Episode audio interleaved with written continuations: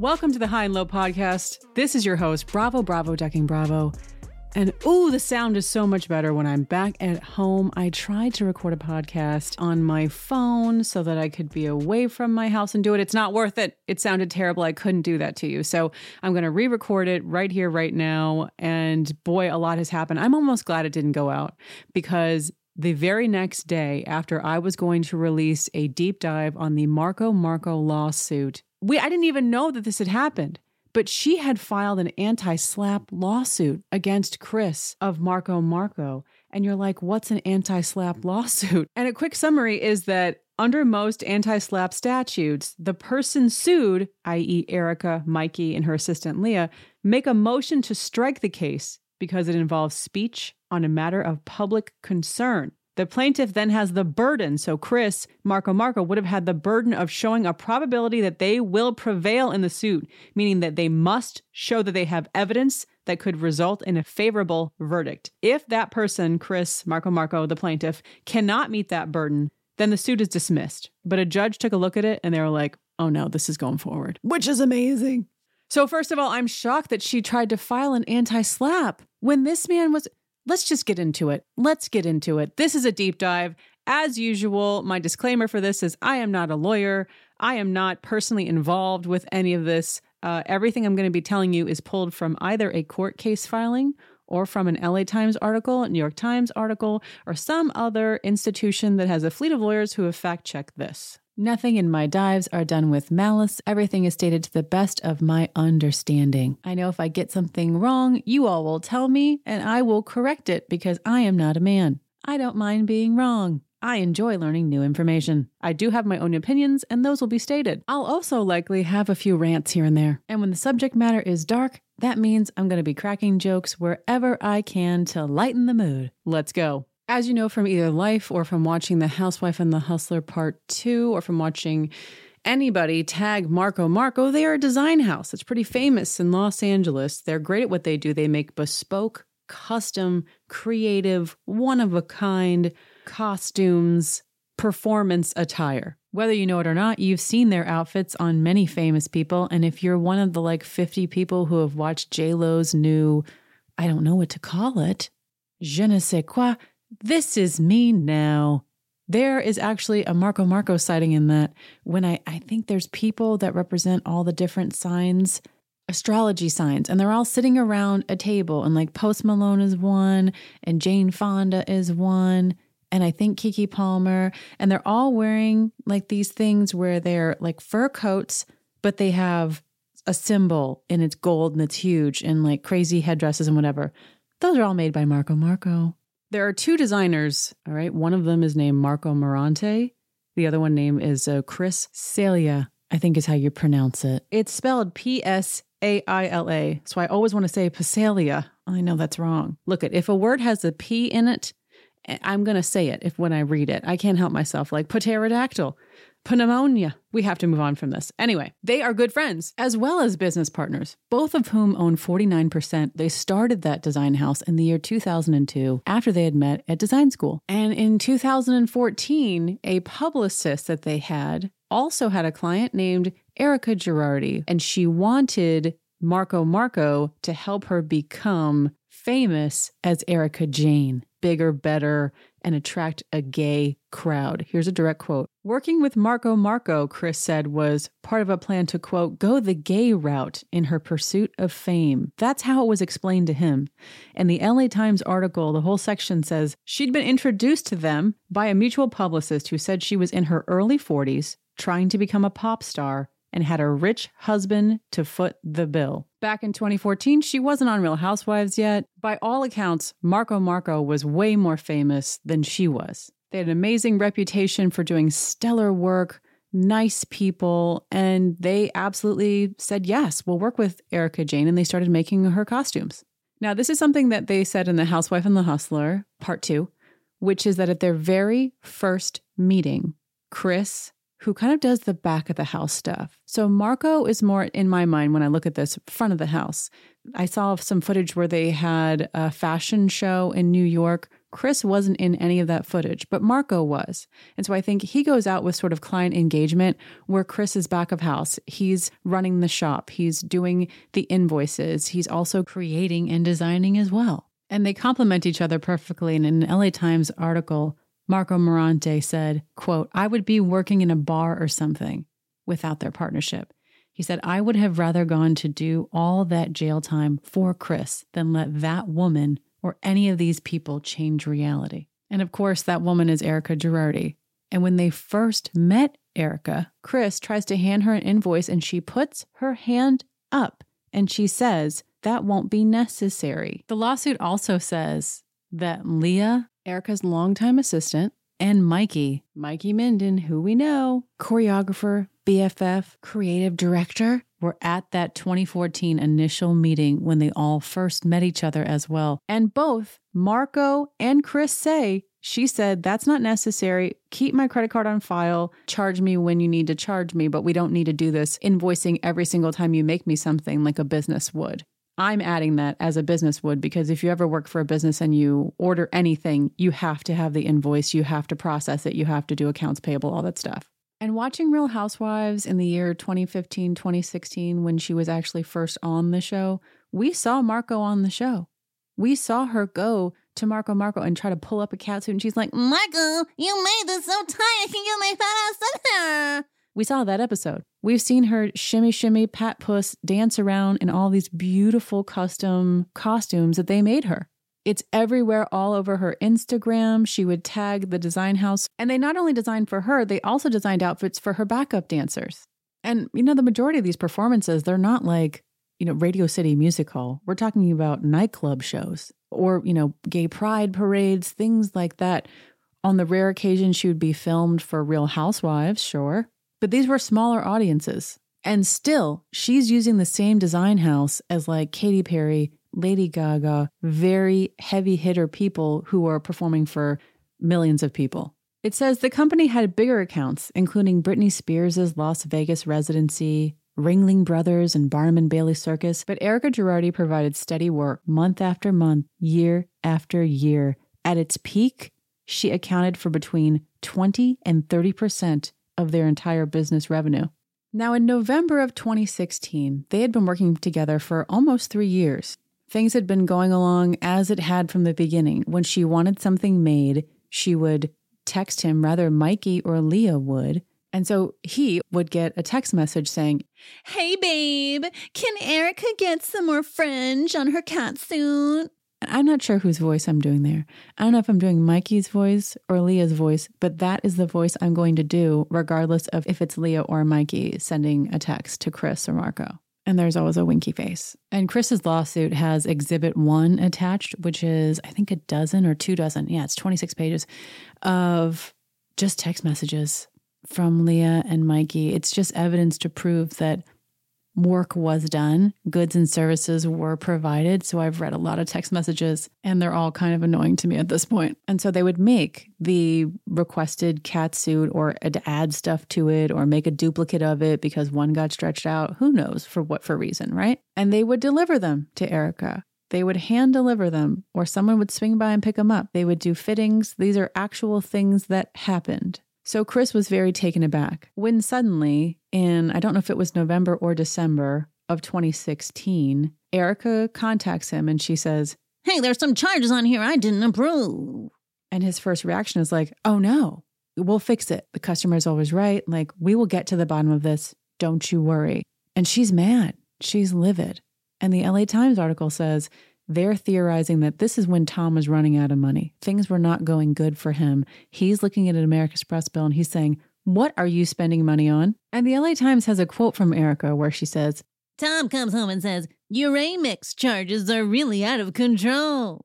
She said that she never had access to her credit card statement. So she asked him to explain what was upsetting him about them, that he blew her off, but then confronted her the next month, once again offering no details. At that point, she says she called American Express and she wanted to put an app on her phone, which would literally take you five seconds. And she said she put the app on her phone. And then when she was in Texas for a performance, she saw a five thousand dollars charge from Marco Marco pop up that she says she had not approved. And she says she called Marco Marco and that Chris agreed to reverse the charge, but it later happened again. Now, Chris, nowhere in any of his case stuff says that this conversation happened. Over two years, twenty fifteen and twenty sixteen, the grand total amount that she spent at Marco Marco was almost a million dollars. It was nine hundred thirty-seven thousand something, something, something.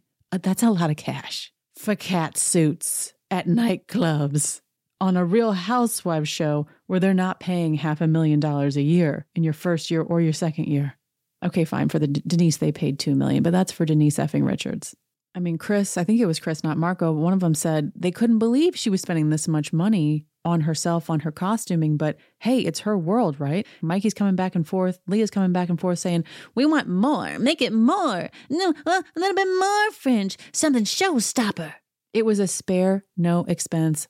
Founder of Jurassic Park, spare no expense mentality, it seems. So Erika and Chris go back and forth on, I believe, text message and via email.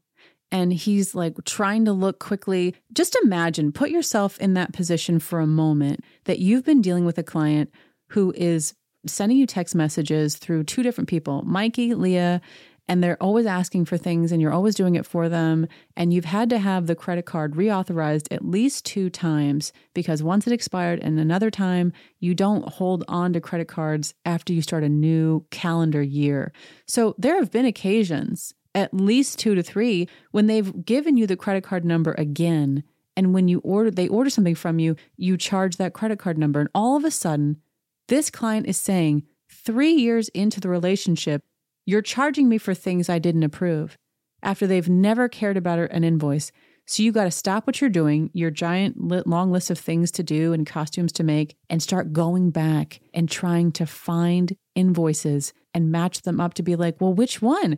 So Chris says, why don't you come in and we're going to figure this out. We're going to look at each one of these things because they're going back in email. And he says a few things where he's definitely making it seem like, like if we did something, I'll fix it. He's like, I'm looking, I'm looking, I'm, I can't find, you know, uh, I think he says like a hundred thousand dollars he can't account for, but they're going to fix it.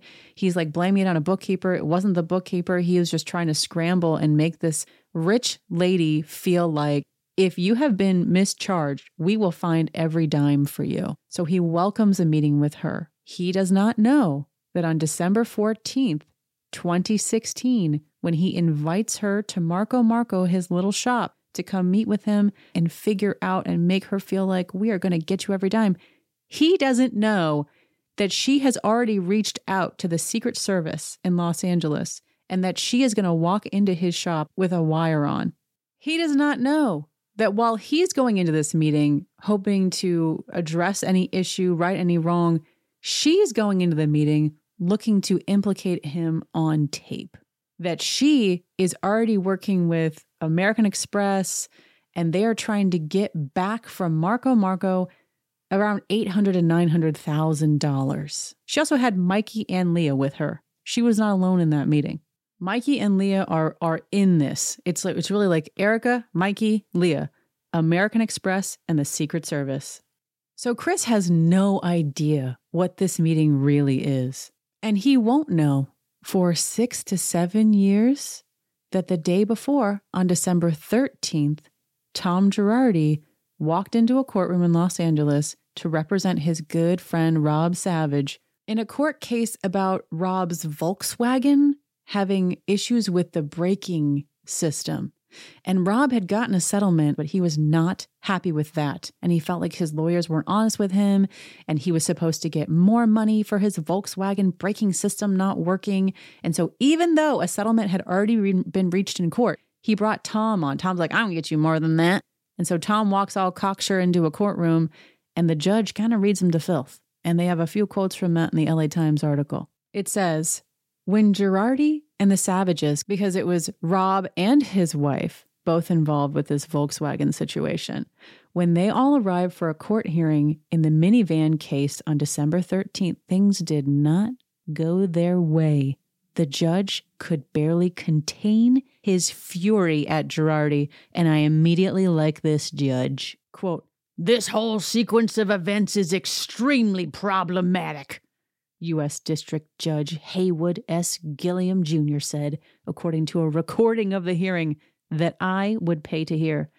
I have a really uneasy feeling about the way that this has gone down in terms of respecting and following my orders, and I can't tolerate that.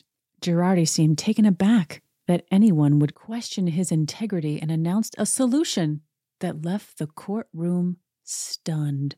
The Savages would dismiss their case against Volkswagen, and he, Tom Girardi, would pay the couple more than ten times the value of their Volkswagen settlement. Well, if the court thinks, this is Tom's voice, I've decided that I'm going to give Tom Girardi a voice from the Lollipop Guild going forward. I hope you're on board with that. If the court thinks I intentionally did something wrong or tried to do anything inappropriate, that doesn't work with me. So I personally would pay him a hundred thousand dollars, Girardi said. The judge sought confirmation from him that the offer was real, and Girardi repeated the plan two more times. So you're saying to yourself, why does it matter? Why do we care about this guy, his good friend Rob Savage, having this whole situation go down very badly for everybody on December thirteenth? Wait for it. So the next day, December fourteenth, the same day that Erika wore a wire to go meet with Marco Marco, Girardi did just what he said he would because the judge found all of this so untoward. He filed papers to dismiss the Savages' claims against Volkswagen, so they didn't get a dime from Volkswagen. And Rob Savage never did get one hundred thousand dollars from Tom, but at a Christmas party a few weeks later, he handed him a check for seven thousand five hundred dollars, which was the exact same amount he would have gotten if he had just kept his Volkswagen class action settlement. When asked about the hearing, Rob Savage said, "This was a very embarrassing situation to witness and was not what I anticipated from my expectations of his formidable legal reputation as a premier plaintiff's attorney at that time. And again, and again, I say to you, was Tom great or was he just a little guy who got to fail upwards his whole life because he bought people things that they liked and glad-handed and schmoozed and had a, a table at the Jonathan Club, you know? But okay, it's too early for a rant. Who is Rob Savage? Rob Savage was special agent in charge of the Secret Service's Los Angeles field office. When Erika and Tom looked at her American Express bill and saw all these charges and all this money being spent, she called Rob Savage to tell him that Marco Marco had been stealing money from her, and so he connected her with two other agents, and they wired her up and sent her in to go meet with Chris, so she and Mikey and her assistant would have such a fun story to tell at cocktail parties, or whenever she got to play Two Truths and a Lie on Real Housewives. The closeness of Rob Savage and his wife to Tom Girardi is not in dispute. The L A Times sent a few questions to Rob Savage before they originally ran this article in twenty twenty-three in February, and he wrote them back confirming that they were very good friends. And there are photos of them together on Super Bowl Sundays. Guess who else is in the photo with them? Hi, Chief. How you doing, Chief? The chief of police that they stood up and gave kissy kissies and hugs to at Morton's. The chief of police who said, "Let's have lunch with Layton." Tom Layton. That same chief of police is in a photo with Tom Girardi and Rob Savage, and they all have little jerseys on, little jerseys, and they're all saying yay for a team on Super Bowl Sunday together. Tom Girardi was very big into Super Bowls. You could ask anyone. Why? Because it's man bait, in my opinion. It's man bait. If you get tickets to the Super Bowl, you can buy a friend, period, full stop. I think that's a big part of how he wooed people. He would have a big party and make it amazing, probably lobster paid for with client tears, all that good stuff, and then also send people to the Super Bowl. All this will come out in time. That's my theory, that he just, he really knew how to win people over and shock them by giving them amazing things. Also, Rob Savage's wife had known Tom before he met Tom.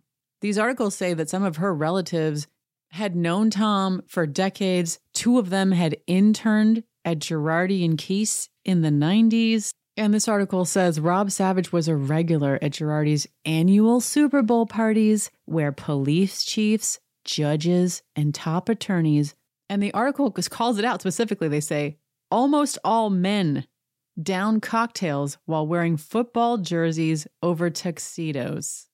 Now, in Chris's lawsuit filing, there are some things stated about Rob Savage that are very interesting. They say that Rob Savage, when he, quote, retired, we'll put those in quotes, in twenty eighteen, they say that he was asked to leave because he had been abusing his status as a Secret Service agent on advance teams. Now, advance teams are whenever the president, vice president, whomever is going to travel, they send an advance team to do exactly that, go in advance. And it's Secret Service agents who make sure that the location is safe and secure. They know where the exits are, all the things that you would want to know before you had somebody important somewhere. So they're saying that when there wasn't a need for an advance team, he would just show up at some fancy place and be like, hey, I need a room. I'm working advance for the president. I'm really important and I need some golf too and I'm hungry. He would abuse his status as an agent to get free stuff. And I'm sure they have proof of it because they put it in the court documents. And so I can't wait to hear more about that. And if anybody has ever read anything, salacious articles about the Secret Service, that's not like a huge shock. You know what I mean? Like they've had scandals before when they travel. In the year twenty twelve, a big article came out about an issue in Cartagena. If anybody else remembers this, I might be the only one mumbling these things in the back of my mind. But in Cartagena, there were Secret Service members and members of the military. And they allegedly paid sixty dollars each to a club called Cartagena's Play Club for women to come back to Hotel Caribe with them where they were staying. But the next morning, one of the women demanded more money and a dispute ensued. And there ended up being like twenty women at the hotel. It was all very um, scandalous. And they ended up, I guess they had been bragging to the women, saying that like, we work with the president, we're here to protect him, you know, that kind of stuff. So getting a free game of golf is a little bit lower than that, and that's why it does not shock me. The close relationship that Rob Savage and his wife had had with Tom Girardi is not really disputed here. What is disputed is that Chris's lawsuit says, like, this was all a quid pro quo. This was all Rob saying, like, oh yeah, you scratch my back, I'll scratch yours. Let's let's mic your wife up and send her in there to take this guy down, get him to say something that'll trip over his feet, and then you guys get your eight hundred thousand dollars back from Amer- American Express. You represent me in this lawsuit. You come, you kick down those doors, and even though my lawyers already got me this amount, I'm mad at them. They lied to me. They told me they were going to get more. You come get me more money, and then look at all of us. Ha ha, we've all gotten more money. Whereas Erika maintains, and they alluded to this in The Housewife and the Hustler Part two, Borges, B for Borges, her lawyer says that she did not communicate to Tom Girardi at all, her husband, that she was going to call one of his besties, Rob Savage, and tell him about the situation, meet with him, go down to the office, get wired the whole nine, that Tom was not aware, and that Erika, likewise, was completely unaware that Tom was going to be representing Rob in a lawsuit the day before. What they're saying is, Erika and Tom did not communicate to one another that they were both seeing Rob Savage a lot in December of twenty sixteen for different things.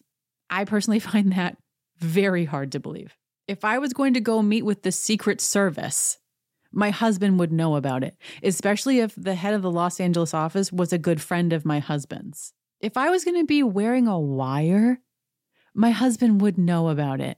If my husband said, you're spending too much money, and I was like, oh, these designers, I don't talk like that, but you know what I'm saying. They stole money from me. Oh, I got to get this money back. Oopsies. I didn't, it wasn't me. I didn't wear a bunch of cat suits. They stole from me. He would know what I was doing about it. He would be aware of the general facts. But okay, sure, Jan, sure. So back in twenty sixteen, Chris had no idea that there was a connection between Erika Girardi, Tom Girardi, and the Secret Service in Los Angeles. And he wouldn't know that until the Los Angeles Times did some digging and wrote an article that exposed it in twenty twenty-three. It had seemed odd to them that the Secret Service was involved and was doing all of the sort of heavy lifting on this case. It's very unusual for the Secret Service to get involved in things like this. So they dug around, and they are who discovered that Tom was close with Rob Savage and had represented him the day before in the Volkswagen case. not really representative, sort of made a fool of himself the day before in the Volkswagen case. A fool of all of them, really. And we thank him for it. So when Erika, Mikey, and apparently also Laia go in to have this meeting with Chris at Marco Marco's offices, he's thinking, all right, I can't find, you know, receipts for like one hundred thousand dollars. But he's saying to her, like, this is what I can't find. He says to her, like, if we have to take out a loan, we will take out a loan. Whatever we have to do to pay you back, if something has been done wrong here, we will do it. That's when she drops the bomb on him that she's saying, one hundred thousand dollars, more like eight hundred thousand dollars. And his team has definitely gotten their hands on the recording because Marco Morante said that he's heard it, and there are quotes from the recording in this filing. And so here's the back and forth. Chris says, uh, eight hundred thousand dollars? I don't even know how that would be possible. Erika states later, this is a million dollars. This is eight hundred, nine hundred thousand, well, whatever, of my husband's money that's gone, she told Chris. And she went on to state, you know, all that Tom has done has been good to me, and all you've done is taken my money. So here's this woman saying, all that Tom's done, all that he's, she said he's, all he's doing is being good to me, and all you've done is taken my money. This is after Housewife and the Hustler is trying to paint Tom as, again, a short king monster that wouldn't let her wear jeans, that was a tyrant, that she had a hard time getting away from. And yet she's saying to this man, just as so many of Tom's friends and colleagues have said, that he would give her anything, that there was no budget for her, he supported her in her dreams, and so on. And she's saying, all he's done is be good to me, and all you've done is taken my money. Now, two things can be true. He could have been like, whatever, spend whatever you want. And then when things go south for his business, he's not doing well. He's like, what are you spending money on? And either they come up with this scheme together or she does it on her own. I don't know. Hopefully it all comes out in court. But upon hearing the recording, Marco Morante is upset. He's like, Chris, you patsied yourself. You made yourself look like everything was your fault. And she's accusing you of something, and you immediately take that on. You immediately say, like, I must have. If you're saying that the sky is is purple, then it must be purple. And I will do whatever it takes. It's like, you don't even know. You haven't even had a chance to go and look yet, but he automatically took the blame. Chris said in an article that he regrets implicating a bookkeeper who had nothing to do with anything. He said, quote, I was so desperate and panicky. I did not want to lose her as a customer. Marco Morante said at first he thought, well, maybe the company like accidentally charged her credit card some small amount, but he never believed that Chris, his partner and friend, in this business for twenty years and what he calls a rule follower who would refuse to jaywalk in college had stolen hundreds of thousands of dollars. I remember reading one article where they asked Marco why they thought that she and her crew, whomever, targeted Chris, but not him. And he said, I'm loud. I got a lot of friends. Their personalities are different. So the entire meeting, Chris is saying, I don't, there's no way that we could have taken that much money from you. But she takes her recording and American Express uses that as a reason to refund the Girardis seven hundred ninety-seven thousand dollars. And then it's like, it's like that meme, the Spider-Man meme where they're all pointing at each other, circular, right? So the Secret Service has hyped up American Express to feel like a real crime has happened here. So American Express pays Tom and Erika back. This, this so much money, so much money, which, and then the fact that American Express issued Tom and Erika this giant sum of money was cited when they brought everything up to the grand jury. And that's part of the reason why Chris was indicted. So it's like this circular thing, like what came first, the chicken or the egg? You know, the money being returned or a wiretap. It's like, but there's no there there. And it's truly chilling to read all of this and see that somebody's life, just with the snap of fingers of some rich lady saying, you stole from me. Like all these people get spun up and without anyone checking, game over. American Express has its own investigators. It's almost like its own little, you know, police crime unit of when something is fraudulently charged. And what happens is, because I've had to do this, I'm sure somebody out there has as well, if something is charged on your account and you didn't approve it or you don't know what it is, you call them or you do it online, you say, uh-uh, this is a suspicious charge on my account. And they go and they investigate, or they're supposed to. And so they reach out to the merchant and they say, what is this? And the merchant has to show you what it is and did this person order it and when and what was it? Or they come back to you and they say, you're right, that was a fraudulent one. We've pulled that money back from that merchant and don't worry about it. But they did something very odd in this situation. Marco Marco, the design house, had been working and they'd had their design house since two thousand two. They'd never had issues with fraudulent charges. There was one time, Chris says, when someone said a four thousand five hundred dollars charge was fraudulent. And so American Express pulled that money back from them. But in their merchants' rights, they can show receipts of like, no, that wasn't fraudulent. Do not take that money away from us. That is labor or goods or services that we provided. And they showed them those receipts. And so the four thousand five hundred dollars was put back. So in all their time working with them, they'd never had an issue. And yet, based solely on Erika Girardi's word and the fact that the Secret Service were involved and whatever, that will hopefully all come out at trial because I'm very confused myself, American Express gives them that money, but they don't charge it back from Marco Marco. They just give it to the Girardis from their own money. Because again, normally the merchant is alerted of like, these however many charges are said to be fraudulent. We're pulling all this money back from you because Papa Amex is between you and the merchant. So when you swipe your credit card, whether it's a city card, whatever kind of card, you're not spending your money, you're spending their money. So it's like you have a giant gangster papa who's given people this little bit of money. And then if something goes wrong, they step in and they fix it and make it right. But the fact that American Express had a guy, his last name is Grimm, G R I M M. He was the investigator.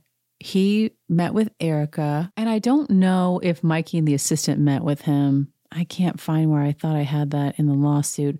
But I believe that Mikey and the assistant also looked at the American Express charges and helped Erika to find items that needed to be disputed. Now, as much as Rob Savage, we're going to hear from in a little bit about how he wants to be removed from this entire narrative.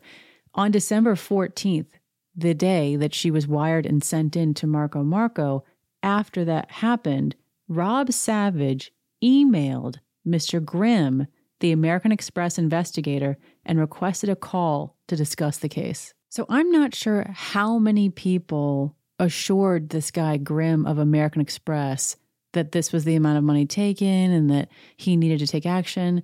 But either way, he was told these X Y Z charges are fraudulent. This is the amount of money that they took from us looking through the American Express bills, and they gave it back without reaching to Marco Marco for proof. And so then, because American Express, their whole mindset is like, this is legitimate. Money was taken. A crime was committed. That fact is presented to a grand jury and used to help indict Chris of nine counts. And so he is indicted based at least partially on American Express giving that money back to the Girardis as if a real crime happened, and also the Secret Service being involved and all of it just getting out of pocket. And this all happens very, very fast. December fourteenth, she comes in with a wire. January eleventh, Secret Service agents raid Marco Marco design shop. January eleventh, not even a month. With the holidays factored in, it might as well be like the next day. And so you're thinking, what the heck was on the tape that convinced the Secret Service agents to do a raid with guns drawn of this little design shop in Los Angeles? Well, Chris's attorneys say there was nothing in that recording that warranted that action. They came in and they took all electronics. They put Chris on the sidewalk in front of his store for hours. He said he was like shaken.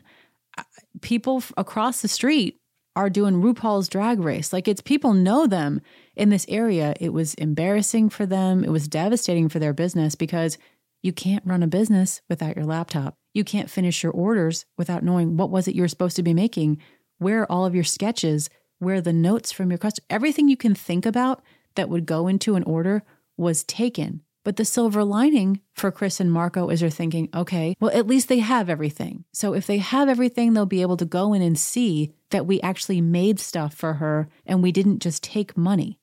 The biggest downside is that along with their business tanking and people leaving because, you know, if somebody's got to go on tour or Britney Spears is waiting for an outfit, she has to get that outfit regardless of what drama is happening at the design house. So they take their business elsewhere, everybody that was sort of waiting on things, and they lost a ton of money. And they cannot even work to defend themselves because with everything taken from them, they can't go back and look through their invoices and receipts and say, okay, well, here's that. She, she texted me on this date at this time. Uh, Mikey then sent this and they asked for more fringe. And then I made this. They, all of that is out of their hands. It's been taken from them. And the Secret Service has this stuff for months. All right. So that was January eleventh.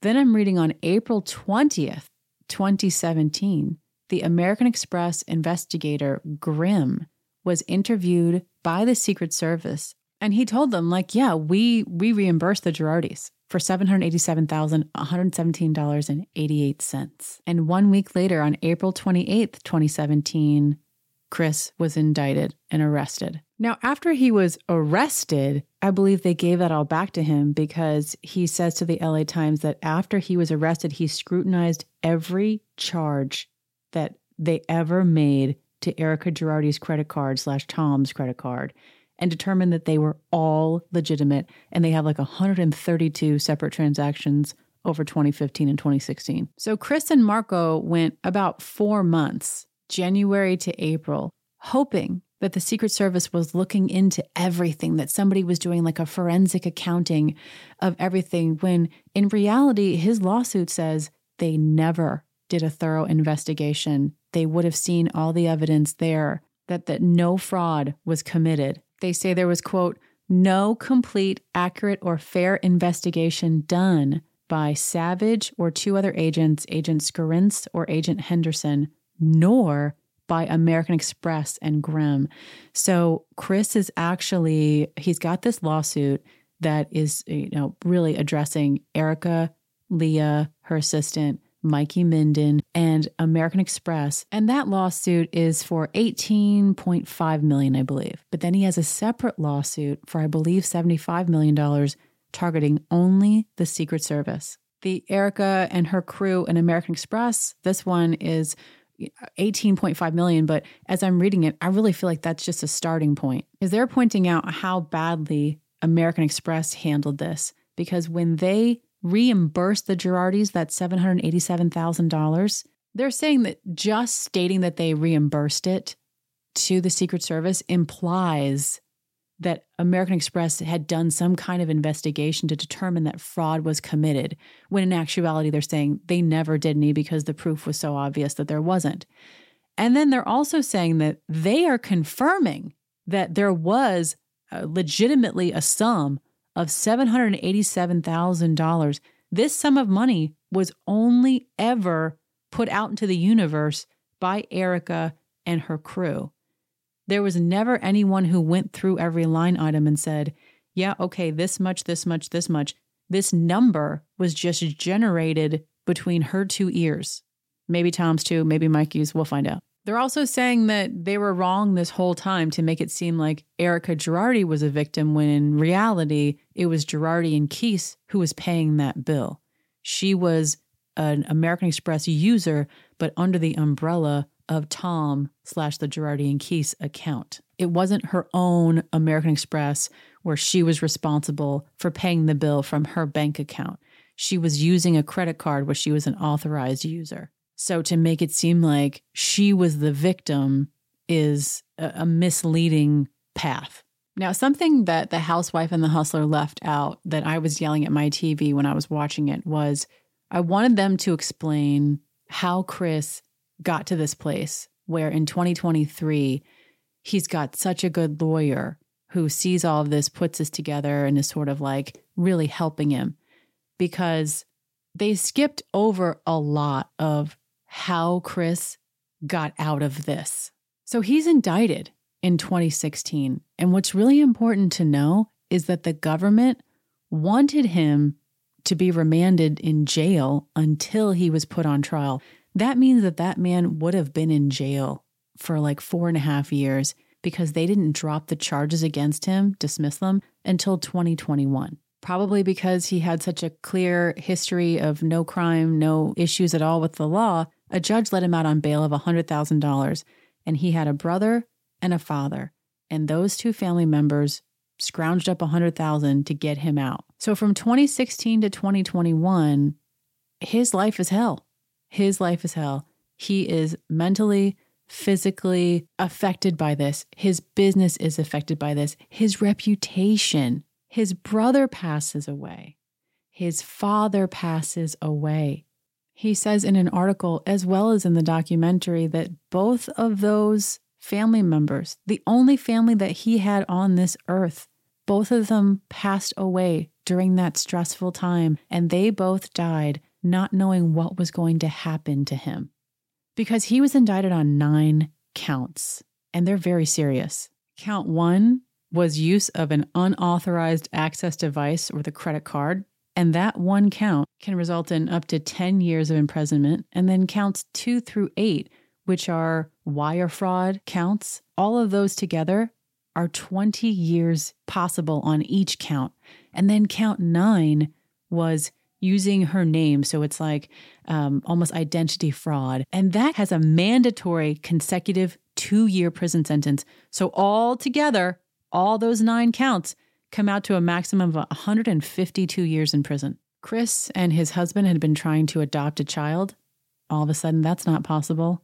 Not when somebody has been charged with this kind of crime and could do that kind of time. So he lost his family that he had, as well as any possibility of starting a family. And in another article, he says that when his father passed away in the year twenty twenty, he left him some money. Now, what did he do with that money? He went and got a good lawyer. He finds a lawyer named Greenberg, and I immediately like this man.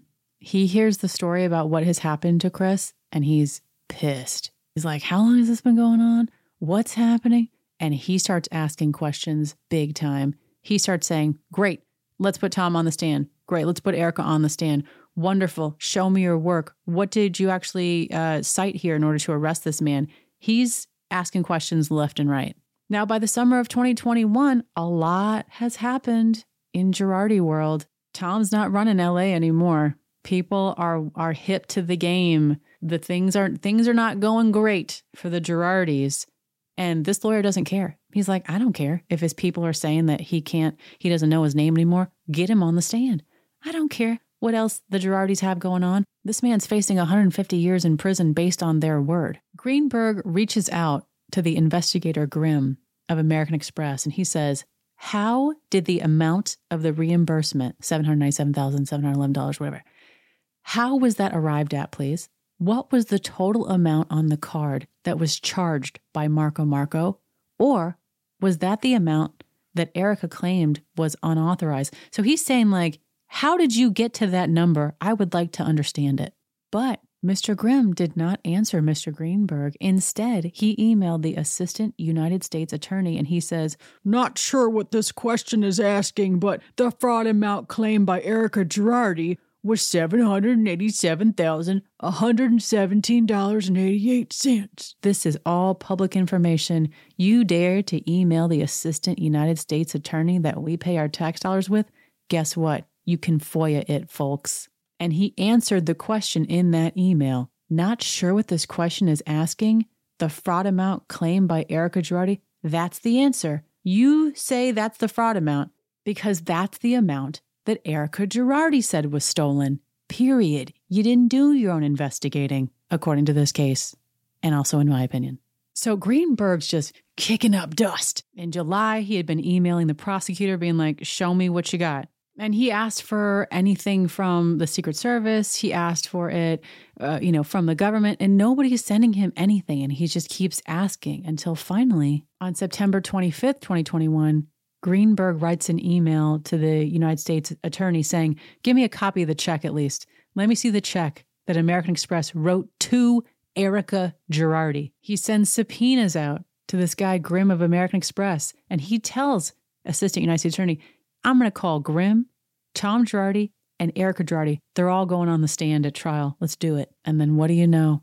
September twenty-eighth, twenty twenty-one, the indictment of nine counts for one hundred fifty-something years against Chris was moved to dismiss by the government.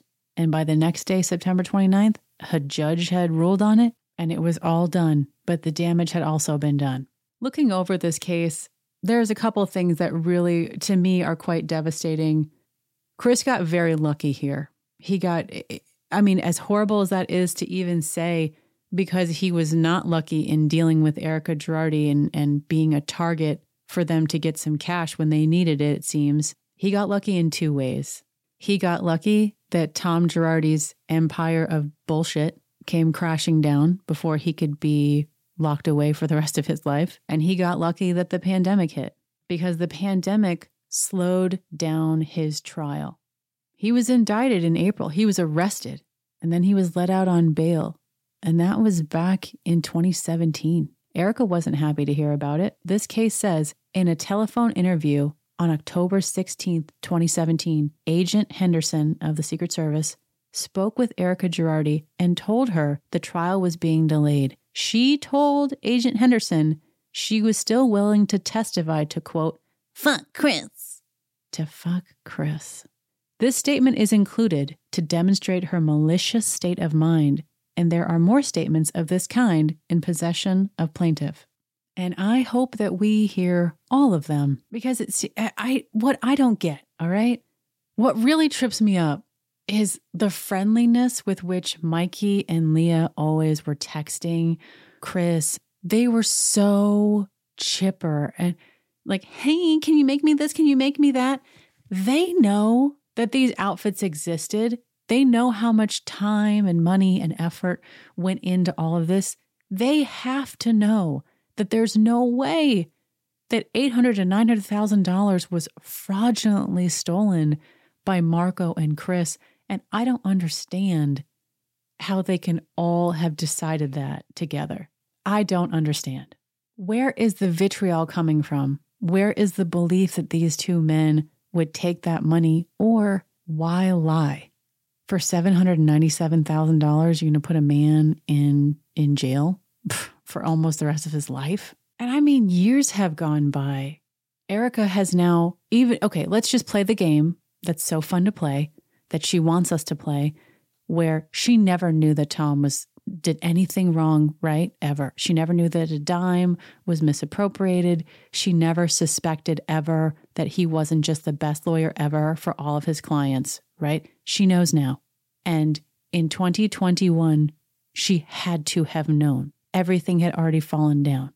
But this L A Times article says Erika Girardi learned of the case's dismissal on Twitter. Rob Savage was no longer at the agency, but she placed an irate call to the main case agent. I said, how could you do this to me? I'm at a terrible point in my life.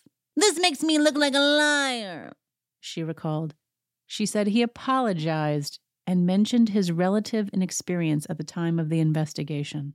How could you do this to me? I am at a terrible point in my life. This makes me look like a liar. Sure does. You're at a terrible point in your life? What do you think Chris has been through for the past almost five years? You about took down Marco Marco.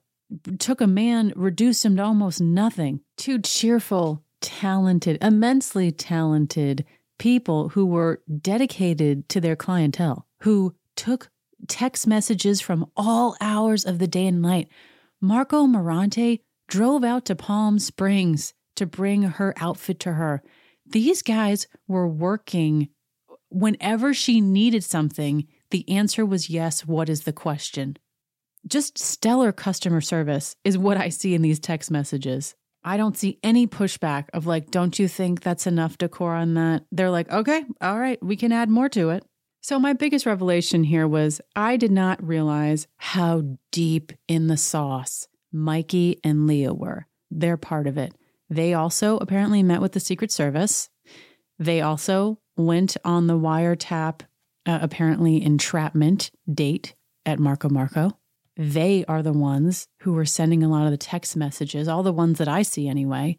and this is like, I don't know, a dozen pages, that they're going back and forth, back and forth.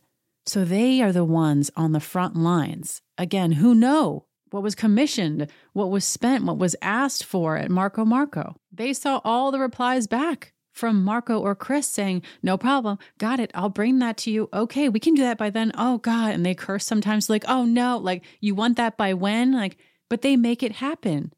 And yet this article says, Erika was appalled that Marco Marco's owners were suggesting she had betrayed them. Oh, please. Now that my reputation is in the toilet and Tom's in a home, of course they're saying she did this, she said. There was no reason for me to do this. Well, I can think of seven hundred ninety-seven thousand seven hundred eleven dollars and eighty-eight cents worth of reasons. And that's exactly how many reasons they have to never admit that that wasn't factually based. Because I'm assuming that if that wasn't accurate, American Express is going to want that cash back. So they're kind of painted into a corner here. And that is why, with all the Girardi stuff going on, this has been the case that I have kept an eye on since I heard about it. Yes, Tom Girardi owes a ton of money to a ton of people, but that's all the secured, non-secured creditors. People have to have money to go after him. Chris was very fortunate to be able to afford a really good lawyer. Stanley Greenberg is a former federal prosecutor who's practiced in Los Angeles since the nineteen seventies. He seems to be asking all the right questions, and he seems to be as pissed as he should be. He said, quote, the Secret Service just seemed to have a very intimate role in this whole thing, and it included getting money for Tom Girardi and not bothering to question one of the main witnesses. Referring to Morante, like, why did they ride so hard for Chris and only Chris when there are two people who own equal amounts of this company? And he said it just reeks of the fact that they were doing some kind of favor. The article also states, and this is very sad, that though almost every criminal case ends in a plea agreement, Greenberg said he told the prosecutor he was taking the case to trial, which we heard about earlier. Quote, I had reached the point where I said, I'm not going to let him plead guilty.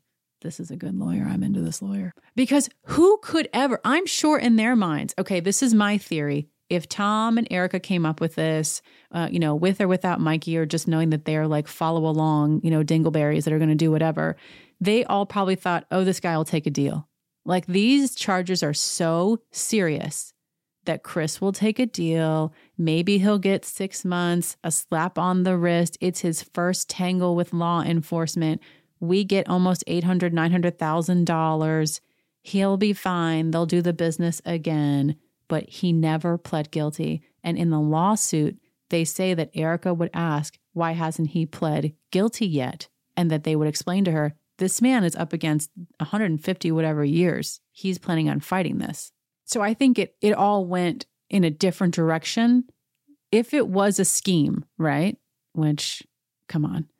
Then I think that they thought that this guy was going to roll over immediately. And he might have been forced to. But again, he had a few things on his side. I'm going to call it fate or karma on his side, because this case is showing the corruption of Tom Girardi and how it not only touched too many lawyers and judges and politicians and things like that, but it also touched the damn Secret Service. He had all kinds of law enforcement in his corner.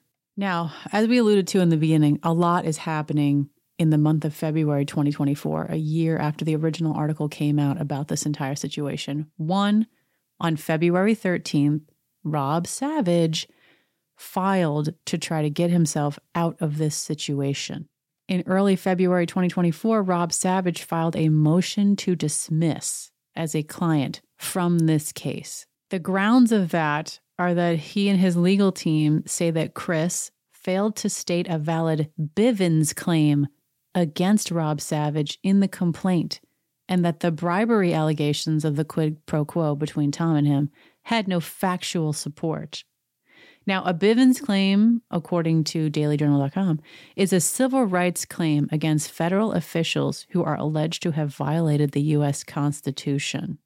But Chris's lawyers wrote back and they said, the conduct we allege goes to the heart of the integrity of the criminal justice system And they're saying pretty much that if the relationship between Tom Girardi and Rob Savage had been known to prosecutors and been disclosed, combined with all the other wrongs they've alleged, that the case against Chris would never have been brought and that he would never have been subjected to an arrest, an indictment, and prosecution.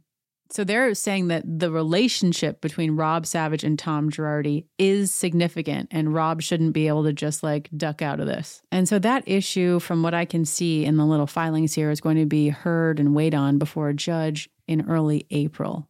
So like a month and some change. And Rob's lawyers are saying like, he had no role in this criminal matter. He just asked some other Secret Service agents to investigate Erika Girardi's report of credit card fraud.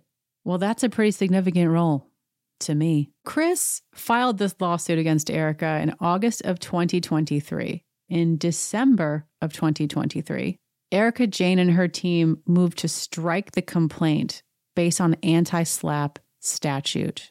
And that's what she just lost. I guess she technically, Mikey and Laia, because all their names were a part of it.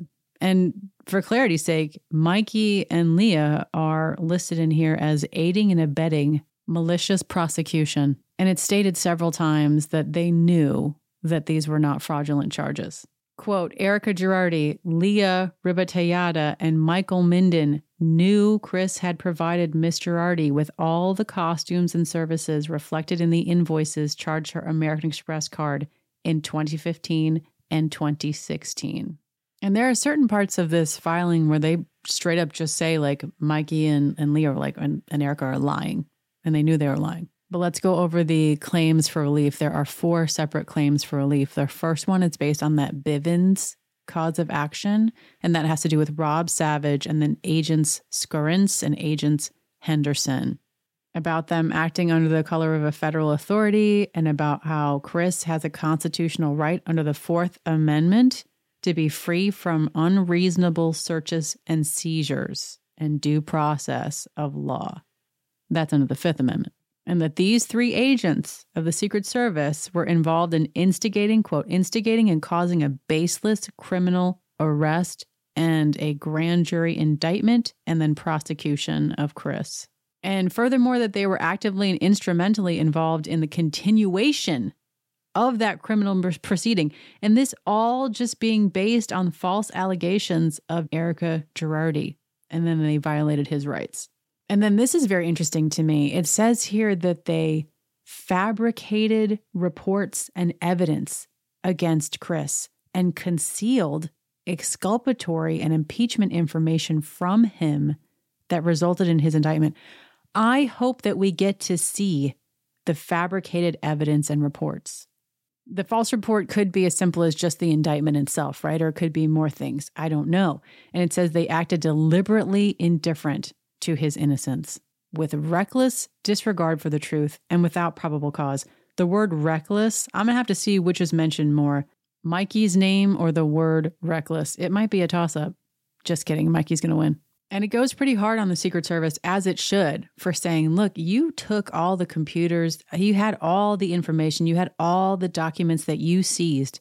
And it says, quote, they should and would have established that Erika, Laia, and Mikey were lying and that Erika Girardi received costumes and services that she ordered and paid for with the American Express card. It also says that the Secret Service agents, they suppressed and concealed that Brady information, which is when Greenberg reached out to them and was like, show, you got to show me what you got here. And they didn't. That's my layman's terms way of explaining it. And I just know the Bravo docket is going to explain it in a very uh, thorough way. So I look forward to hearing that. And I just found the section in, in the lawsuit where they talk about they must have some kind of proof or they wouldn't put it in here.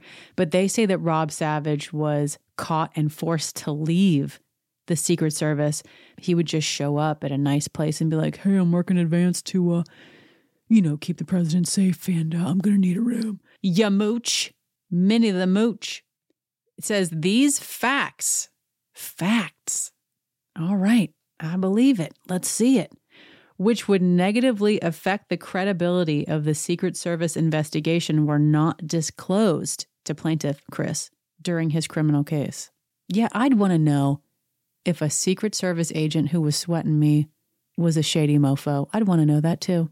It runs the gamut. I mean, there's like a hundred and something line items here against the Secret Service. And again, that's why he has a separate lawsuit just about the Secret Service and how badly they misused their power, didn't do their proper investigations, all the things that they're being accused of here.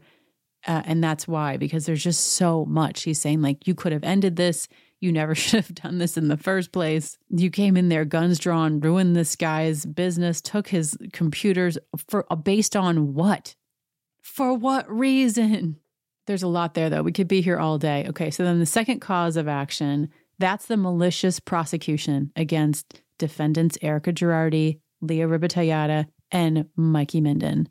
And again, the allegation here is that those three individuals were, quote, actively and instrumentally involved in instigating and causing a baseless criminal arrest, indictment, and prosecution, and were actively and instrumentally involved in causing a continuation. So they started it and they kept it going. And apparently they talked to American Express and pointed out all kinds of things that they stated were fraudulent charges. And then they met with Secret Service, like, they scrambled the inept jets, and they kept them scrambled. Now, Chris and Marco and whomever else, oh man, I would have helped them do it for free. They went back through and they listed out all one hundred thirty-two transactions between the Erika Jayne showboat B S and Marco Marco. And so they have aligned receipts with everything. And so Exhibit One is what they have attached to this case. Exhibit One is what I was quoting from earlier when I'm telling you about these text messages that I see going back and forth, just flutters of text messages. But apparently there's a lot more. And they are saying that there's not one thing that they ever made her that they can't prove that they made her and how much it was. This section is really sad too, because uh, line item one hundred thirty-three says, as further proximate result of Erika, Leah, and, and Mikey's actions, Chris was required to expend more than one hundred eighty thousand dollars in attorney's fees and other expenses defending himself in a baseless criminal proceeding. So that right there is the answer to why do most criminal proceedings end up in a plea deal? Who has that kind of money? It's expensive just to defend yourself. And that's the real injustice in America, is that if you are wealthy enough, you can just junk up the system and ruin people if you want to. And I don't want to get off on a side note here, but I also think that is the beauty of social media, because I can think of three or four situations in the last two, three years where somebody very wealthy tried to ruin legally or intimidate someone legally, and they failed splendidly because that person went on social media and threw it all under sunlight and was like, here's what happened. Here's what I did. Now this person's trying to ruin my life legally. And the public gets involved and they squash it. But back in twenty sixteen, when this happened to Chris and it kept going on through twenty twenty, I mean, I can't imagine how alone he felt and how powerless he felt against the Girardis. If you have a Secret Service agent coming after you, you've got two of them, and they're arresting you, and they're they've taken all your equipment, and you think they're going to finally see that I didn't do this, but instead they indict you? What? And he says in this article, he lost all faith in the justice system, as anyone would. I mean, me just reading Girardi cases, you know, since twenty twenty, I'm disgusted. I'm beyond disgusted. I'm like, is there such a thing as justice? Do we want to know what the average is of people actually finding justice? But this section also says that he, Chris, has suffered and will continue to suffer a loss of reputation in the community. I mean, you look this up, you duck, duck, go this, and until the end of time, this will come up.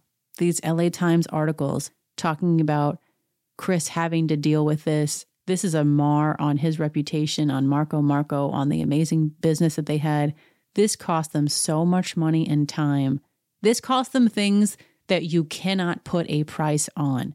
You cannot put a price on your father dying of cancer. And while he's dying and dealing with that stress, he also was stressed out thinking that his son is going to go to prison for maybe the rest of his life. You cannot put a price on losing the opportunity to adopt a child because of false accusations. You cannot put a price on the peace that they have lost, that they will never have again. They are forever changed by this, as anyone would be. When Chris went on The Housewife and the Hustler, he said, "I'm here today to be a warning for people of who you let into your life." His whole reason for going on that show was to serve as like a cautionary tale. This says, Chris has suffered and will continue to suffer emotional distress, pain and suffering, physical damages, causing him to seek past and future medical treatment with associated costs and damages in an amount to be proven at trial. A couple times here they say to be proven at trial. Let me have a televised trial, I beg.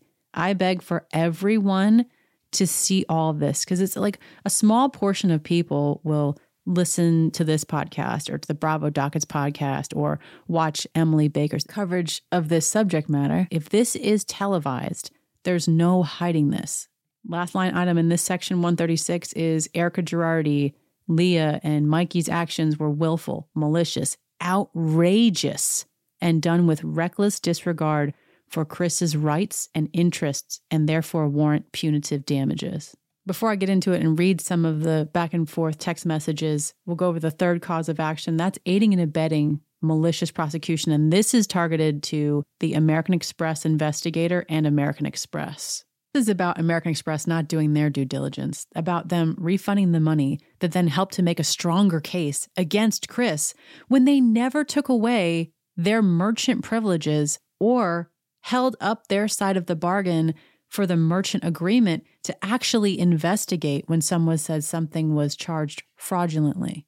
So they're just listing out all the ways that American Express failed Marco Marco and Chris, and then the nonsensical ways that they are still allowed to use American Express at their business, and they have American Express cards themselves.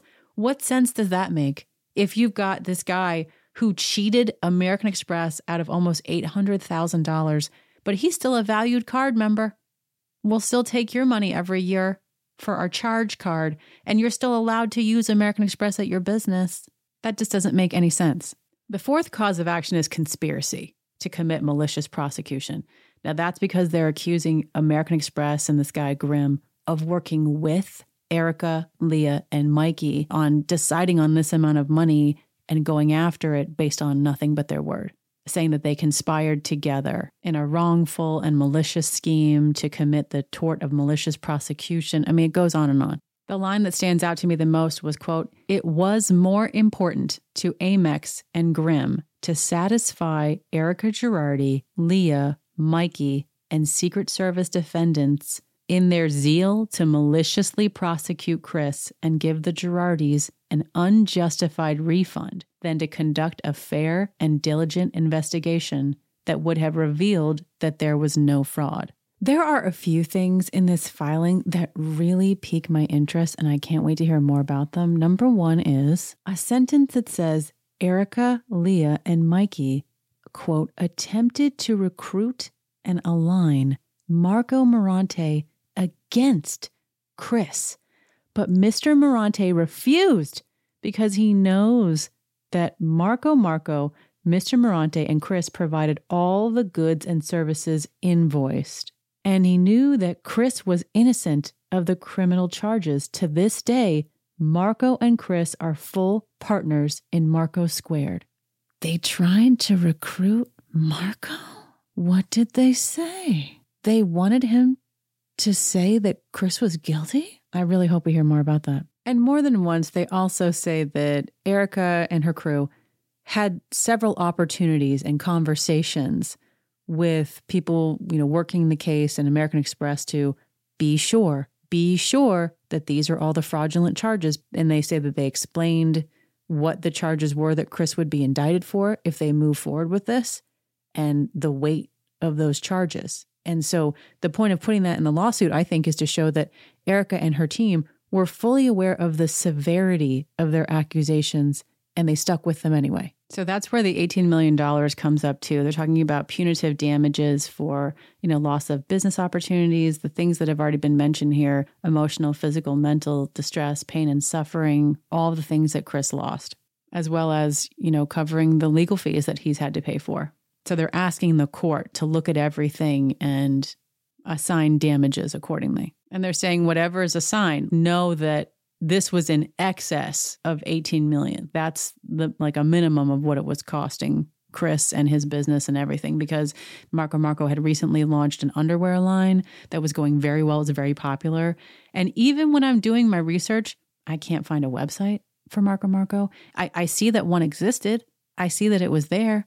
It doesn't come up. So that could all still be defunct. I mean, it takes a lot of effort to populate a website, get it going, have an online merchant account, which some of the receipts that he has in Exhibit One are from a Shopify store. So there actually is an automated invoice of it with a day, a time, and an amount and the quantity of items purchased. But let's get into the exhibit. We're already, you know, going about an hour here. I don't care. We're going over today because this one is content rich. So Exhibit One, Chris or someone has taken the time to go through and paste in, in a Word document that someone then made copies of that are so bad that it makes me angry. But there's text messages of back and forth where Laia, mostly, mostly Laia, is asking for something, for either a fitting or a specific outfit or, hey, remember that cat suit that you and Mikey did? He wants more of this or less of this on it. And then they went through Erika's social media and they have her social media post showing the cat suit in question right there in full color. And then they show their sketches that they did at Marco Marco where they were dreaming up this catsuit. So it's almost like the game when you're a kid where you're like, line this giraffe with that giraffe on that corner. Like when you are two years old, toddlers could start to draw a line between two things that are the same on a page. That is what I am looking at here. There are sketches that align to social media posts that then are being discussed in text messages. The point of this is to literally show that there is no doubt that they were asked to make things that cost a crap ton of money, and we're going to go over that in a second, that they then made the things, that they adjusted the things, made duplicates of them, made them for her dancers, hand-delivered them, and then she wore them, and there's proof of it. And these aren't just random examples that are put into Exhibit One. The lawsuit says Exhibit One is evidentiary proof that establishes beyond all doubt that Chris and Marco Marco supplied the costumes and services represented by the seven invoices for the seven counts against him. So he's facing seven counts, remember, of fraudulently uh, charging her credit card. So for each of the seven counts that, whatever, for whatever reason, these are the ones that the government honed in on, he has taken the time to go through and show the backstory, the origin story of each of those seven charges and proving beyond a doubt, it says here, that they were all legitimate charges for goods and services that she received and that her team approved. They're showing that, no, we actually did work for that, and here's what we made, and here's how much they cost, and I cannot wait for this to go to trial. And I keep asking myself, will she reach some kind of settlement now that her anti-SLAPP has failed? Because I don't know what the repercussions for her are on this, if it's all just monetary or if there's possible jail time we're talking about here. I don't know if the Secret Service will actually pursue it because they were part of it too. But to lie to American Express, I mean, if that's proven, then I'm sure they want their money back. To lie to the Secret Service, there have to be repercussions for that. One would think. One would think. One other thing that I noticed too is that Chris says in his lawsuit that at one point the credit card that they had for her expired and they had to get a new number. And Sherlene Fujimoto is mentioned in this, and that is Tom's long-time assistant. He had three or four assistants that he had for like ever. I mean, ever. Sherlene saw some stuff. When I was digging back in the day, Sherlene's name is all over the place. Signing on behalf of Erika, Sherlene had to give like new numbers to Marco Marco. So they knew that like Tom was essentially, you know, paying this bill just like they knew when they first met her. That's how she was presented. This rich lady in her forties wants to be a pop star. Her rich husband's going to foot the bill. But I saw Sherlene's name and I perked up and I was like, tell me somebody knows where Sherlene is and that she is going to be questioned about. I cannot wait to see the assistants on trial because I feel like they know everything. But I also know that they are fiercely loyal, or were anyway, fiercely loyal to Tom. It's hard to believe something bad about somebody that you liked or was nice to you. So they might still believe that Tom is somehow innocent. This is going to just be really fascinating psychologically. Okay, so one of these pages of Exhibit one says October twenty-first, twenty fifteen. So each page, there's like a little something written to give you context of who, what, when, where, why, and then the text messages back and forth, and then images, and then the outfit sketches and all this kind of stuff, right? So October twenty-first, twenty fifteen, as is customary, Marco Morante relays design confirmation to Chris, who in turn runs card on file, acknowledging that the payment for November eighth to begin production. Laia texts Chris to schedule a fitting for the following Monday. So there's texts from me, and these texts, I would never, I could never fathom in a million years asking these amazingly talented designers to do some of this stuff that they're being asked to do. Laia is like, by loading some across the street, could you run it out, please? Smiley face, smiley face, awkward face. Like, you want them to run out and give you something. Like, you can't, I don't know. It's just irritating to read these. And then another one like, hey, exclamation point, can we possibly come by next Monday with E? They always refer to her as E, which just reminds me of one of my least favorite shows to have ever existed on television, Entourage. And I'm pretty sure one of the characters was referred to as E. Ugh. New text from Laia. Great. You still have one of the costumes, right? Chris replies, yes. She writes, cool. Chris replies, what time do you want to come in tomorrow? She says, let me see. Dot, dot, dot. Prob, afternoon. Dot, dot, dot. Just say probably. Then she says, can we do Tuesday? Double question mark. And he writes back, yeah, no problem. And she says, great. Is follow up T M R W with the time? Smiley winky face. Can we do one thirty p.m. tomorrow? Happy face. Works for us, Chris says, exclamation point. Perfect. See ya, T M R W. And there have been times in my life when I've thought about, like, wouldn't it be fun to open a little shop? You know, maybe I'll sell flowers and and salad and and French fries, and I'll call it Girl Dinner. And it'll be so cute. And it'll be just like a fun version of like that little cafe in It's Complicated. And then I think, no, because you'd have to interface with the public and that would do you in. And this is what I think of in times like that when I'm like, I could not deal with people. I don't know how they do it. So they go back and forth. They're sharing this text about her coming in for a fitting, them making this, this catsuit.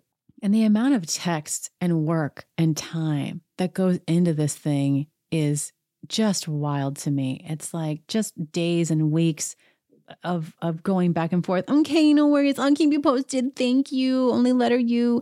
I think Mikey spoke to Marco. ten a.m. tomorrow it is. And then they're going back and forth. And he's saying at the top, like, due to Erika being in Miami over Halloween weekend for a performance, the fitting was moved to November third at Leia's request. The fitting is moved last minute to center staging in the Valley. These guys are just getting jerked around left and right, in my opinion, looking at this, like, to her beck and call, her every whim. Like, okay, we'll move it there. Okay, we'll do it there. Okay, we'll do ten thirty. Okay, ten thirty doesn't work anymore. Okay, we'll do this. November fifth, twenty fifteen, at Michael Minden's request. Beaded fringe. The beads used are sixty to one hundred twenty dollars a yard, depending on length of fringe, requiring several yards and hours of hand sewing to be added to an already sewn and embellished garment. Can we see what fringe beaded options you guys have? Smiley face. Okay, is there more options? To make it look more rich. Charms that hang, et cetera. Dot, dot, dot. It's also at this point that I say to myself, wow, this person's version of what rich is and my version of what rich is are so wildly different. Where I see quiet luxury, they're adding gems and, and jewels and dingly danglies. off of a leotard. She could just say, let's make it tackier. To each their own. To each their own. But they're misusing the word rich. Also, comma, can we swing by around five p.m. to see and try? Whatever you feel that makes it look rich and fun, not the normal Vegas stuff. Maybe mix both those. Cool. Hey, just wondering if we should be expecting Marco today or tomorrow. Chris says, can you text him? I'm out of town. I did. I'll call! Exclamation point. Thanks. The next day, Mikey's asking when Marco Morante will be arriving in Palm Springs with the new garment. Marco drives up to Palm Springs on November seventh to conduct a fitting at E J's suite. This fitting has been all over the place. Now, Marco himself is driving to Palm Springs. The egos here at play. He makes all final adjustments by hand on site. November eighth, Marco dresses Erika, E J, in her new costume and accompanies her to her performance. So Marco has to drive. Marco has to spend the night. So these are these are also costs, by the way. There's no way. I mean, I hope that she paid for that. Slash the clients paid for it. Oh, God. And this is also reminiscent of the recent episode of Beverly Hills where a bunch of men are standing around her deciding what she's going to look like. And she's like, I'll wear anything, boys. Because she seems like she approves of what they make for her. But I feel like this is Mikey's vision. Like I'm reading all of this. And it's like, Mikey wants to know, can I have a gold option with a black side panel insert of power mesh? Mikey wants more fringe.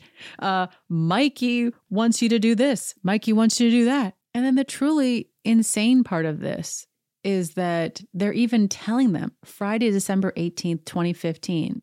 Hey, tune into Housewives tonight. Marco on T V. How are you going to tell these people that they stole eight hundred thousand dollars from you when they're documented on the T V show fitting you into the thing that they made? You're documented on the T V show wearing all of these different outfits that they made you. And you're saying to yourself, how much is the outfit? Okay, I'm going to tell you. Of course, it seems to fluctuate, and I don't have all the information here, but Shopify receipts that I'm looking at, one from March twenty-ninth, twenty sixteen, Erika Girardi, wholesale, one item, seven thousand six hundred dollars. They also make it very clear in this little section here that says, like, when you first buy something, that's the jumping off point. It can get way more expensive than that. How many times do you have to be fitted? How many, you know, additional pieces of fringe are you adding? Like, are you also then going to pay Marco to drive to Palm Springs and spend the night and do a custom fitting? Are you going to, as Laia does on March seventeenth, twenty sixteen, request that the white fringe be taken off and replaced with black fringe? Mikey and Marco speak about saving the white fringe for a white party the following month before April ninth, twenty sixteen. March eighteenth, twenty sixteen, a new text message from Laia. Hey, do you have a pic of the fringe status? Winky face. Like, that'd be it for me, guys. Closing up shop. We have closed up shop. We now, we now fish off of a pier somewhere sunny, and we don't talk to a lot of people. Chris sends her a picture and she says, so much better! Double exclamation point, two thumbs up. Maybe we can swing by on Friday morning to try costumes. Is that okay? Yeah, no problem, from Chris. A day later, he writes back, Marco had to leave for airport at eleven thirty on Monday. We can do it quickly, though, or maybe fit a little earlier. Laia says, should be pretty quick. We should be good if E get there on time. Dot, dot, dot. Like, it's hard to state how close these people were with each other. The fact that Marco is driving to Palm Springs, these text messages are happening all hours of day and night. He's handing stuff off at twelve thirty a.m. They even have an event on Saturday, May fourteenth that I'm looking at. They include the flyer here where they're doing an event, an Erika Jayne live event. And it is brought to you by Marco Marco, hosted by Marco Marco. And all of Mikey's texts to Chris, they're all like, hi, babe. Hey, baby. Hey, babe. Like, wh- that that is quite intimate. But I never see a babe back. I see morning, LOL, morning, smiley face. How do you go from hi, babe, hey, baby to he stole eight hundred thousand dollars from E J? I would love to understand the path that those synapses took. That's why I can't wait for this to go to trial. It's a civil case. I, I really, really hope that we see it go to trial. And for Erika to be willing to sacrifice this design house, this person who, you know, has done so much to help her career. And she, of course, gets angry in the L A Times article when they say, when they recall, you know, Chris saying that she came to them to try to help her of finding fame. And she's like, they didn't help me. I've worked hard and I made music videos and I... I'm like, ma'am, you are known for patting a puss in a catsuit, and they made those catsuits. You did events where they hosted the events for you. I think she definitely, my opinion is she definitely benefited from having such a strong relationship with Marco Marco and having such beautiful, amazing, one-of-a-kind things made for her. Another receipt I'm looking at, the grand total is nine thousand one hundred fifty-six dollars for one item. That's so much money. And again, that's before fittings. That's before embellishments. That's before having outfits made for her dancers and backup outfits and pull the fringe off and put this fringe on and add this and replace the white with the black beads and drive it to my house and go here. And can you run this outside for me? A note I'm looking at here says May twenty-third, twenty sixteen, newly filed card is charged. Constant contact is maintained with team from this point through fittings, completion, and performance.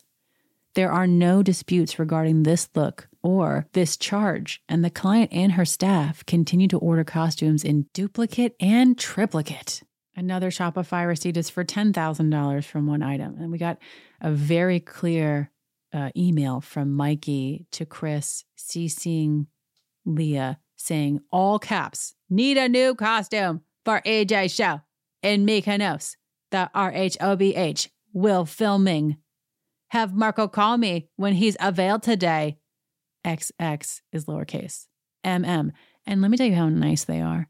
How nice Chris is, or his legal team is. They have blocked out Mikey's email and phone number. That is rare. Usually I take the step of doing that because legal documents, they sh- they mention it all.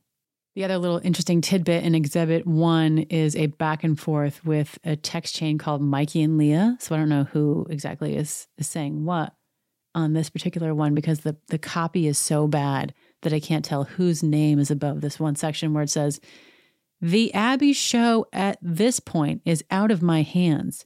E J is waiting on an answer from Bravo to see if they will let her do the E! Network show. I don't remember seeing an E! Network show, so either Bravo didn't let her do it or it fell through, but that's always fun tea to get in the background, isn't it? And that's a part of a larger discussion on them sending sketches based on what they wanted for her, and so there's a bunch of different sketches of like a red outfit, and they're like, Mikey's like, thank you, we'll discuss with E J tomorrow and circle back. So while Erika is too important to be on these text chains about all the stuff that concerns what she wears on stage, she's alluded to many times of like, she says yes to this, or Mikey says yes to this on behalf of her. I showed her this. This is what we want. We're going to bring her in on this day at this time. And honestly, it's just the audacity too. It's like, you know, Leah's texting them and she's like, it would be amazing if he could drop off center stage or home later. So she wants one of them to drop off an outfit, and they're like, okay, cool, probably your home.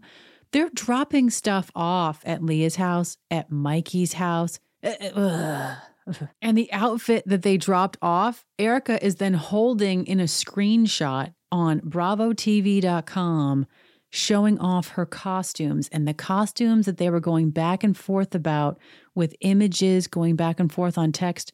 She's holding one and the other one is behind her. So these exist. They happen. This money wasn't just stolen without a good or a service being offered is what the point of this is. Gotta stop looking at this thing. All right, this dive has to be done. I could get, I mean, we're lucky that there was only one exhibit. We could have been here for another thirty minutes because these are really fascinating to read. I will put a link to them on my stories tomorrow when this pod drops. I hope this was interesting to you. This Marco Marco lawsuit is, for me, one of the biggest pieces of evidence that Erika herself on her own is pretty cutthroat. I've always seen her that way. I've never seen her as a, like a pathetic creature type person. I don't think she sees herself that way. almost like how Tom yelled out the F word in court when somebody was kind of painting him in a way he didn't like. I think they're very similar. They've said that to us many times. She led this charge and she was angry about it. And she remained irate about it when they dismissed the charges. And I don't know what the outcome is going to be, but I'm going to be watching. And birds of a feather flock together. So I'm judging hard, from my opinion, with uh, Mikey and Laia as well. If they also met with Secret Service, and they also met with American Express, and they also put their names and their necks on the line for this, then that's a lot to answer for right now. Next pod will drop on Monday. That will be recapping the reunion of Beverly Hills, the first one. Ah, I'm not looking forward to it just because I just did this dive. And so I can't, I don't really want to see Erika's face or hear her voice for a minute, but I'm going to do it. We'll recap that on Monday and talk about other Bravo news. In the meantime, please subscribe to this pod. If you're enjoying it, tell a friend to tell a friend. But whatever you do, don't be like Mikey and Laia. If you're working for a rich person who all of a sudden wants to take down a vendor, and you know how much work that vendor has done, and that it's pretty much impossible for them to have stolen eight hundred thousand dollars. Tell the rich person they're on their own, lest you end up named in a lawsuit and on trial.